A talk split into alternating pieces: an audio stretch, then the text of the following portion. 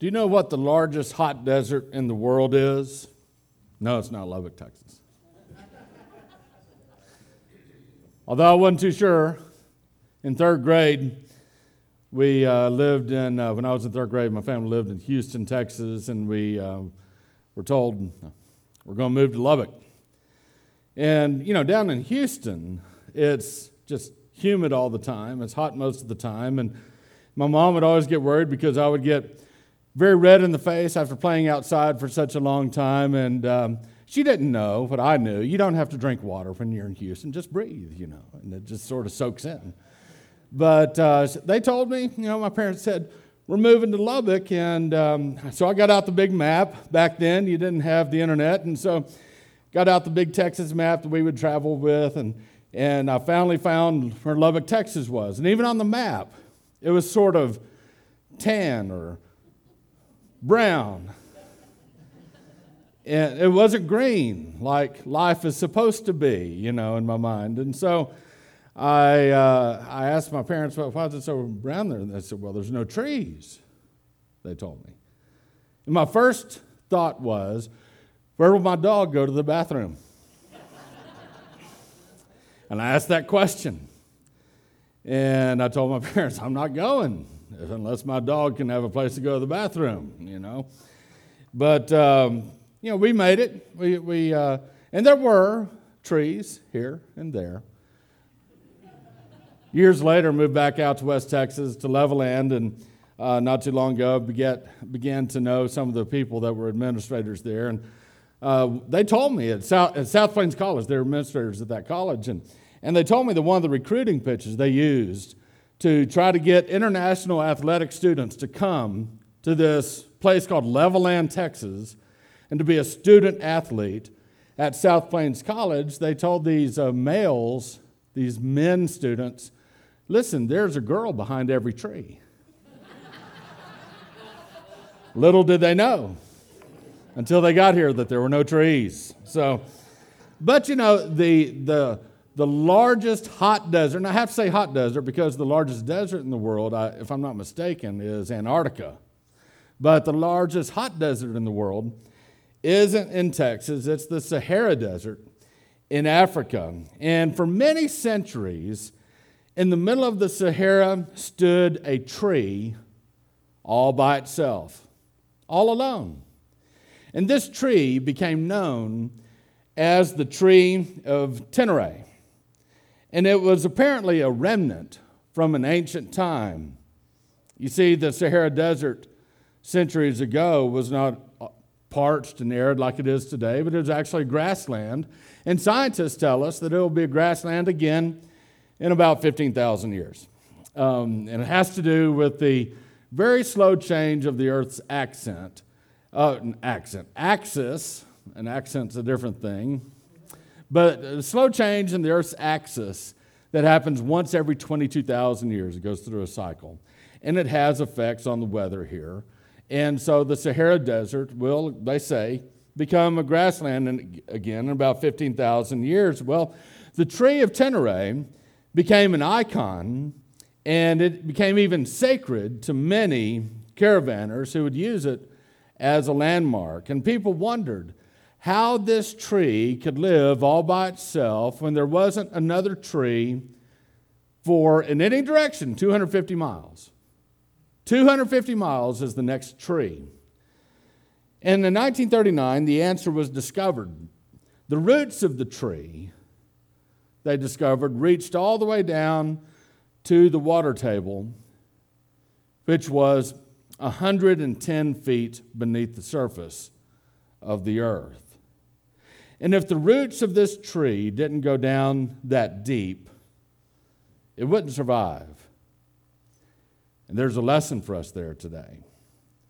You know, in our world today, it, it may seem like we have one crisis following after another crisis, and seems like the whole world is a spiritual desert.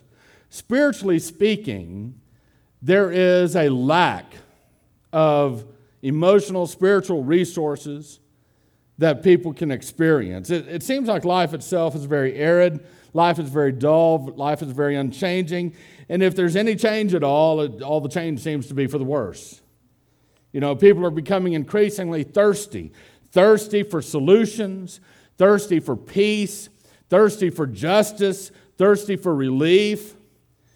People are becoming increasingly desperate to find water to satisfy their souls, but there's little water to be found.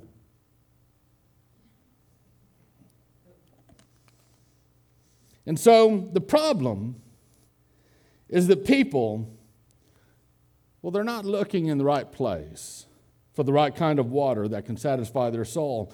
And if you want to survive the spiritual desert that we're in, then I think we need to learn a lesson from the tree of Teneré, and we're going to have to go deep because that's where the water is.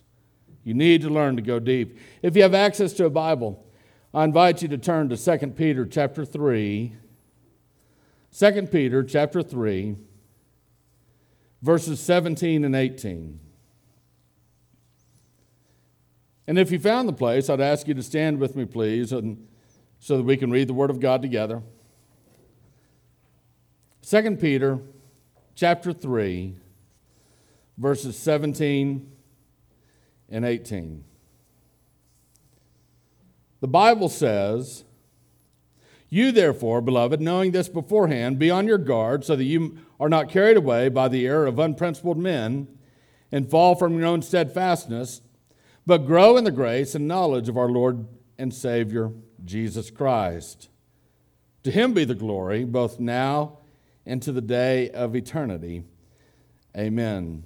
Heavenly Father, I pray that you would help us to grow in the grace, the knowledge of our Lord and Savior, Jesus Christ. Help us to do that today. In Jesus' name we pray. Amen. You may be seated. By the time we leave today, you may leave thinking, well, I didn't learn anything new. And that's good if you didn't learn anything new, but sometimes we need to be reminded of some things that we may have let go, some things that we may have been pushed aside. Certainly, if you're a Christian for any amount of time, uh, um, after a while, especially if you read all of the Bible, everything becomes a reminder. And I hope to remind you of some things today, four things, in fact, that can help you grow in your faith. There are some practical things that you can do to help grow in your faith. And one of them is to be baptized. To be baptized. I know that many of you, probably most of you here, have already been baptized, but I found that there's a lot of people who follow the Lord Jesus Christ, but yet they haven't followed him in obedience of baptism. And maybe no one has explained why baptism is important to your faith. Sometimes I think as Baptists, we do such a hard running away from any type of works based salvation that we don't tell people that baptism is important, which is interesting given the name of our denomination, Baptist. So we need to understand why baptism is important to your faith. Baptism is like a wedding ring, you know. Um, wearing a wedding ring, by the way, doesn't necessarily mean that you're married. A single person can very, very easily put on a wedding ring on the, on the same finger that a married person can do. But, you know, just wearing the ring doesn't mean that that single person is now married. Well, likewise, if you have no intention of following Jesus Christ, I guess there's nothing really stopping you from being baptized. I mean, I don't know what's in your heart. You could lie to me. You could tell me that you need to be baptized, that you have Jesus in your life, and all of that. And uh, you can tell me a lie just to get me to baptize you. In fact, I've had that happen before. Uh, I once had a very destitute looking couple uh, come to the very first church that I pastored. And this is a church running about, on a good Sunday, 45 people in a, in a little country town. And, and uh, so just having a, a visitor there in the church was big news, and much less a couple that made a decision at the end of the service. And they said they wanted to follow Jesus. And so I uh, led them to Christ, I, I thought, and, and the following week I baptized them, and it didn't take long before they were asking for money. And we helped them out a little bit. Um, and after we helped them out a little bit, we never heard from them again. And I'm pretty sure, looking back now, that they lied to me because I found out later they did the same thing to other churches in town. Um, I think they knew how to pretend to be a new Christian in order to gain sympathy from a church and then ask for money. Uh, but fortunately, when I baptized them, the water heater wasn't working and it was February, so they earned it. You know, so very rarely would someone get baptized with a financial motive, but I think that was one. Maybe some people get baptized just to get their family off their back. Get mama to shut up. I'm tired of this. This will shut her up, so I'll, I'll pretend. And uh, maybe, if you're like me, you got baptized at a young age, but then later came to a better understanding of what it means to follow Christ. And so, if you're like me, you got baptized again, the second time, more meaningful to you. You know, there's a number of reasons why people shouldn't get baptized, but they do. But I, I want to give you some legitimate reasons why you should be baptized very quickly. First of all, Jesus told us to. Jesus told his followers to be baptized. In the Great Commission, Jesus said, Go therefore and make disciples of all people, baptizing them in the name of the Father and of the Son and of the Holy Spirit. And so it's a part of following Jesus Christ. And so if you want to follow Jesus Christ, you need to be baptized. Secondly, baptism sends a message to other people that you are now a follower of Jesus, and that's important. Okay? A third reason to be baptized is that it makes your faith stronger. You ought to be baptized for your own faith, to help you grow in your faith. You see, baptism is like clenching a nail. You know what clenching a nail is. And when you clench a nail, you, you hammer that nail through, and so you got the pointy end maybe sticking out the back of the wood. And so you take that pointy end and you drive it back, you bend it back, or you, you hammer it down, and you drive it back into the wood. It almost looks like a little staple on the other side. And that secures that nail. That nail's not coming out very easily. And baptism is like that. And the reason it's like that is because there's something very unusual there's something very unnatural about having other people watch you as you wade into a body of water and have someone else immerse you completely under the water and then bring you right back up. Baptism tends to leave an impression on your memory. It's unusual. It sticks with you. Baptism makes your invisible faith very visible. It makes your faith real. And so, if you're a follower of Jesus Christ and you haven't been baptized, one of the best ways that you can grow in your faith is to do that be baptized. A second thing that all of us can do to help grow in our faith is to learn to pray. Prayer is simply talking to God. It's talking to God. It's very simple. It's just talking to God like you talk to a friend, like you talk to someone else. Of course, God is more than a friend. He's more than just someone else. But I don't want the, the magnificence of God, the awesomeness of God, to somehow scare you from talking to Him because God says that we can come right into His presence. Now, why should we pray? Because when we pray, at least two things happen. More than these two things happen, but at least these two things happen. Number one, when you pray, God hears you. Can you imagine how incredibly awesome that is? That the, the God of the entire, entire universe, the God that created every star, the God that created every molecule, the God who is eternally ancient and will exist for eternity in the future, that very God hears little you, little me, and He cares. Nothing escapes His notice. God hears us when we pray. A second thing that happens is that we, our will, I should say, becomes conformed to God's will when we pray. What do I mean by that? Well, the more you learn to pray, the more you begin to express your desire for God to accomplish His will in your life. And sure, any of us could pray selfish prayers. God, help me win the lottery. You know, God, you know, do this for me, do this for me. We could treat God like a big Santa Claus in the sky, and, that, and that's totally inappropriate to do things like that. But if we learn to pray as a matter of daily practice, we begin to have our hearts conformed to Him. And we begin to ask, we begin to realize actually, that the very best place for us to be is right in the middle of God's will. So, God, here's what I would like, but not my will, but yours be done.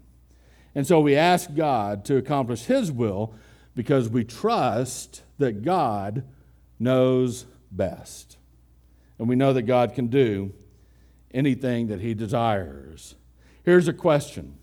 If you're not, if you're a Christian and you're young in your faith and you just really are not in the habit of praying, how can I learn how to pray? I mean, how can I pray the right thing? That's a great question.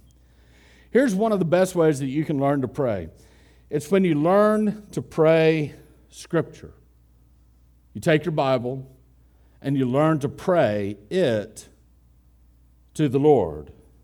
And so, in other words, you take your reading of Scripture and you turn it into a prayer to God. I'll give you an example.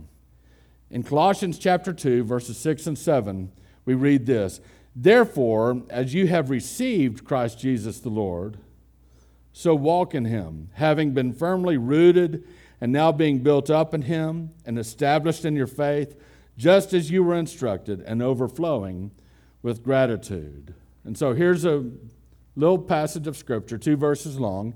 And when you decide you want to pray scripture, I want you to remember the three R's. There's three things that you can uh, easily remember the three R's rejoice, repent, request. And so as you read a passage of scripture, keep those three R's in mind. Is there anything in this passage of scripture that I should rejoice over? Is there anything in this passage of Scripture that should cause me to repent? I sort of realize I'm doing something wrong and I need to make it right. Is there anything in this passage of Scripture that I can request of God? And so, if we were to pray this prayer, if I was to pray this prayer, instead of just reading it and saying, Therefore, as you have received Christ Jesus the Lord, I might turn it into a prayer that would say, sound something like this Dear Lord, I have received Christ Jesus the Lord, and I'm thankful for that. Thank you, God, for allowing me to be a follower of Jesus. The next phrase reads, So walk in him. Dear God, help me to walk in Christ Jesus. Help me to understand what that means because I, I may not know what that means. So, God, teach me what that means to walk in Jesus. The next phrase says, having been firmly rooted and now being built up in Him and established in your faith. God, your word says that I have been firmly rooted. Maybe that means, Lord, that nothing in my life is ever going to snatch me away from you. If that's what that means, thank you, God. I'm firmly rooted. I'm being built up. God, I'm being built up in you. I'm being, I'm being established in my faith. Thank you, God. The next phrase reads, just as you were instructed, and overflowing with gratitude. Father, you've instructed me from your word, and, and Father, my heart is filled with gratitude. Thank you, God, for loving me. A prayer might be something like that, where you pray Scripture back to God. The, greatest part about praying Scripture back to God is that Scripture itself is the Word of God. You know you're praying according to God's will. And so that is one way that you can begin to learn to pray, and over time, your will, your thoughts become conformed to the thoughts and the will of our Heavenly Father who gave us His Word. A third action that you can take to help grow in your faith is to give. Now, by encouraging you to give, it's not an underhanded way of tricking you into giving me money. Okay, I'm not saying that. It's important for us as believers in the Lord Jesus Christ to have a generous spirit. It's about your own spirit. And if you hang on to every last possession and every last dime, I'm not sure if that really represents a generous spirit that God wants you to have. Becoming a generous person builds up your faith. Listen to what Jesus said about what happens to you when you give. He said in Luke chapter 6, verse 38 Give and it will be given to you.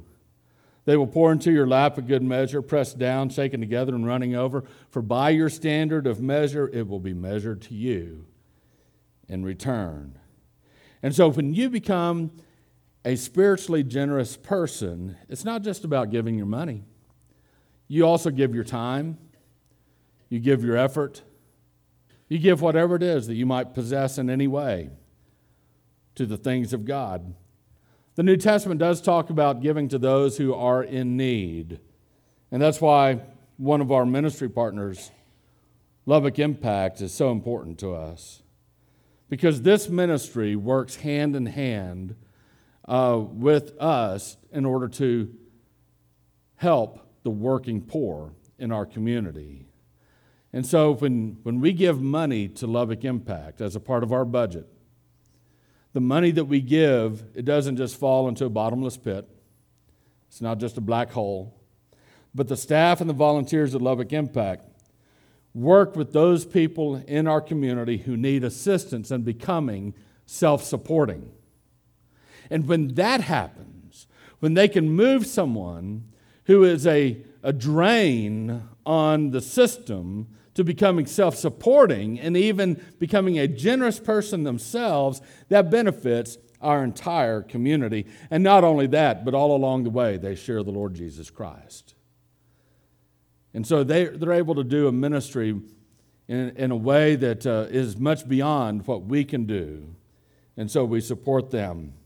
The New Testament also talks about supporting your church with your time and your effort and your finances. And God has given His church, specifically His church, the mandate to make disciples of all people. He's given us the mandate to provide financial support of its pastors, to support its other members who are in need. And so these things do take resources. And so God wants us to become generous in spirit. And the fourth and final thing that you can do to grow in your faith is the most important thing, actually. It is to love to love. Jesus said, as you know, that we are to love God first. He said that we are to love our neighbor. He even said that we are to love our enemy. And that's a tough one, but we can do it. We are to do it. And the reason that we love is because God loved us first. God teaches us how to love, God shows us what love is. 1 Corinthians chapter 13 we read, Love is patient, love is kind, not jealous, does not brag, not arrogant, does not act unbecomingly, does not seek its own, is not provoked, does not ca- take into account a wrong suffered, does not rejoice in unrighteousness, but rejoices with the truth. It bears all things. Love believes all things. Love hopes all things. Love endures all things. Love never fails. Why?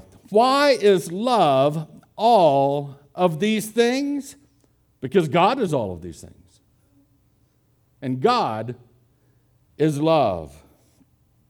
If you were to reread 1 Corinthians 13 with God instead of the word love, it would make perfect sense. God is patient.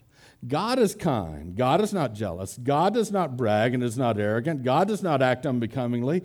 God does not seek his own. God is not provoked. God does not take into account a wrong suffered. God does not rejoice in unrighteousness, but rejoices with the truth.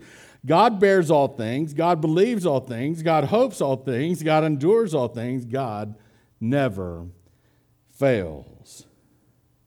You know, one of the very best indicators that you are growing in your faith is that you become more like God. And so, can you put your own name in 1 Corinthians 13? Can you honestly say,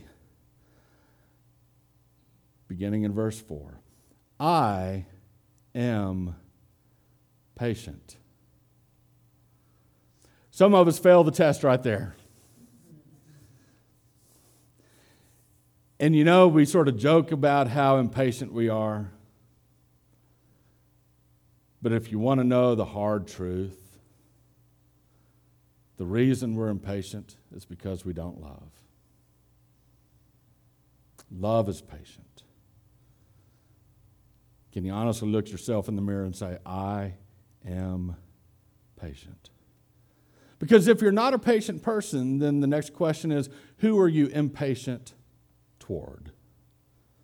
Who are you impatient with?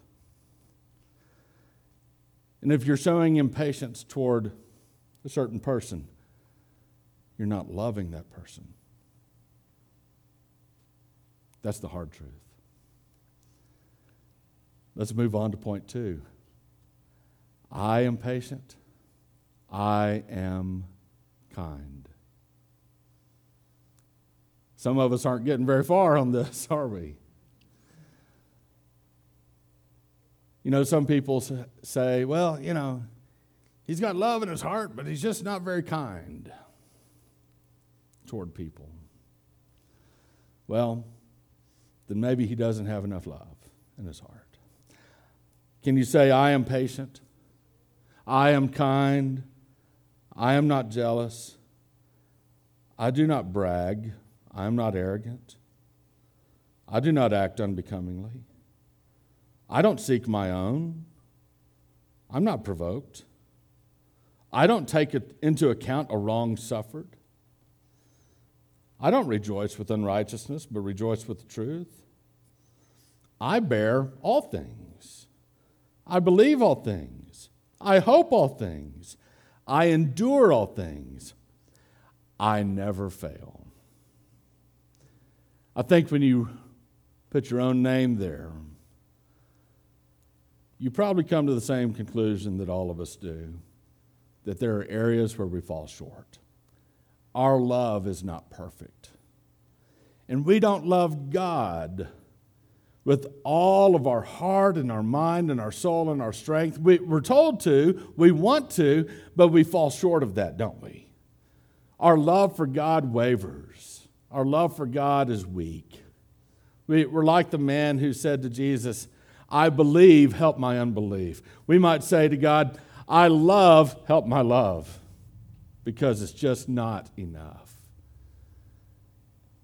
God is patient with us when we are not loving enough. You know, when we learn to love others, we actually become more godly. And if there's any element that's missing from our world today, it's love. Love does not riot, love does not loot, love does not destroy, but love builds up. Love doesn't treat a man worse than an animal, but love treats people, all people, with dignity. Love doesn't see a person's skin, but love sees a person's soul. Love doesn't say that certain lives matter. Love says that all lives are sacred, a much higher standard than simply matter. You know, what our world needs to experience now is a huge dose of love. And so I would encourage you to let your words on social media be loving words. Let your interactions with others, especially those unlike yourself, be an example of love. And I would ask you to let all of your words, whether spoken or written or any other way expressed, be seasoned with love. This is God's will for us today. This is how we can make our slight, tiny little bit of difference in this big old bad, nasty world. We must be people who always exemplify love. You know, when the world is the darkest, that's when a little bitty light, like you, like Jesus and you, can shine the brightest. But it can only shine if we exemplify who Jesus is. If we are, in our hearts, loving like Jesus is loving, we must exemplify the very love of God. Now, today, if you want assistance in growing in your faith, whether you need to be baptized or you want to learn more about how to pray, or you want to learn how you can give, or you're having just a hard time loving someone, if you need to speak with someone, I want to give you an option today, a couple of options. One, you can text the word grow to that same number, 806 375 4240. Or secondly, you can just sort of hang around after the service. I'll be here in the sanctuary. And if you want to talk to me personally, I'd be glad to speak with you. Would you join me in prayer? Heavenly Father, I thank you that when Jesus died on the cross and rose from the grave, he did it for us, and he allowed us, Father, the opportunity to respond to him, the opportunity to say yes to you. Thank you, Father, for loving us, for caring for us, watching over us, and being patient with us. You're such a loving Heavenly Father. And Lord, I pray that you might lead us to move forward in any decision that we need to make today. In Jesus' name we pray. Amen.